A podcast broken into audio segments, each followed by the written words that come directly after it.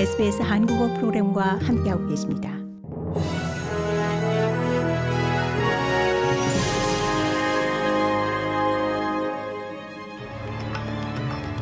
(2023년 2월 4일) 토요일 SBS 뉴스 헤드라인입니다. 미국 본토 상공에서 발견된 중국 정찰 풍선 문제로 미 국무장관 안토니 블링컨의 베이징 방문이 연기되는 등 양국 간의 긴장이 일파만파 커지고 있습니다. 미 국무부는 방중 일정이 며칠 남지 않은 상황에서 중국의 뻔뻔한 행동이라고 비난했지만 중국은 감시를 위해 사용된 것이 아니라고 해명했습니다. 중국 정부는 이 기구가 기상학적, 과학적인 연구를 위한 것이라며 단순히 서풍의 영향으로 인해 의도했던 경로에서 벗어난 것이라고 주장했습니다. 미 국방부 패트릭 라이더 대변인은 중국의 말을 믿을 수 없다면서 백악관은 미국을 가로질러 항해한 거대한 고도의 중국 풍선을 면밀히 감시 중이라고 밝혔습니다. 미 국방부는 중국의 스파이 행위를 주장하며 주권과 국제법을 위반한 것이라고 비난했습니다. 연방정부의 메디케어 제도 재정비에 대한 투입 비용 2억 5천만 달러 계획이 충분하지 않다는 비판이 제기됐습니다. 리베이트 인상을 고려해야 한다고 주장하는 여러 보건단체 중 하나인 호주 심리학자협회는 의료 비용이 의료 시스템 접근의 가장 큰 장벽이라고 주장했습니다.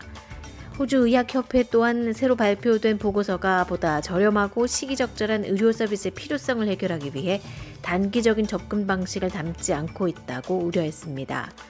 호주 의학협회 AMA의 스티브 롭슨 회장은 의사들과 환자들 모두 GP의 부족과 선택적 수술 환자들의 긴 대기 시간으로 상당한 압박을 받고 있으며 장기적인 정책 아이디어가 발효되길 기다릴 여유가 없다고 지적했습니다. 호주가 파티 약물 엑스터시의 유효 성분인 MDMA를 외상 후 스트레스 장애 치료제로 인정하는 세계 최초의 국가가 됩니다.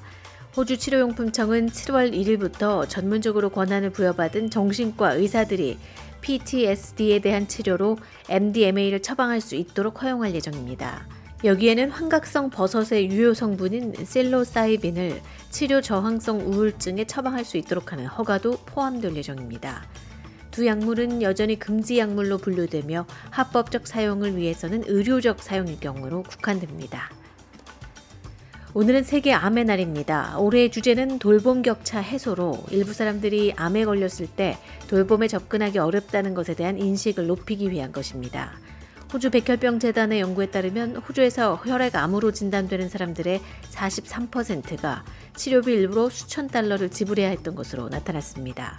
또한 주목할 점은 지난 10년간 혈액암 진단 건수가 47% 증가했다는 사실이라고 강조했습니다. 고국에서는 오늘 새해 첫 번째 절기인 입춘을 맞아 낮부터 추위가 풀리고 포근한 날씨를 보이겠습니다.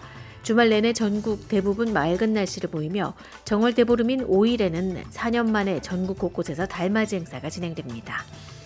이상이 2월 4일 토요일 SBS 뉴스 헤드라인입니다.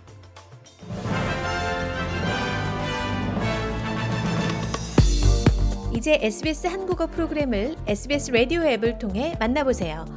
SBS 라디오 앱은 호주 생활을 위한 여러분의 소중한 친구입니다. 여러분의 부모님께는 호주 생활의 필수적인 길잡이입니다.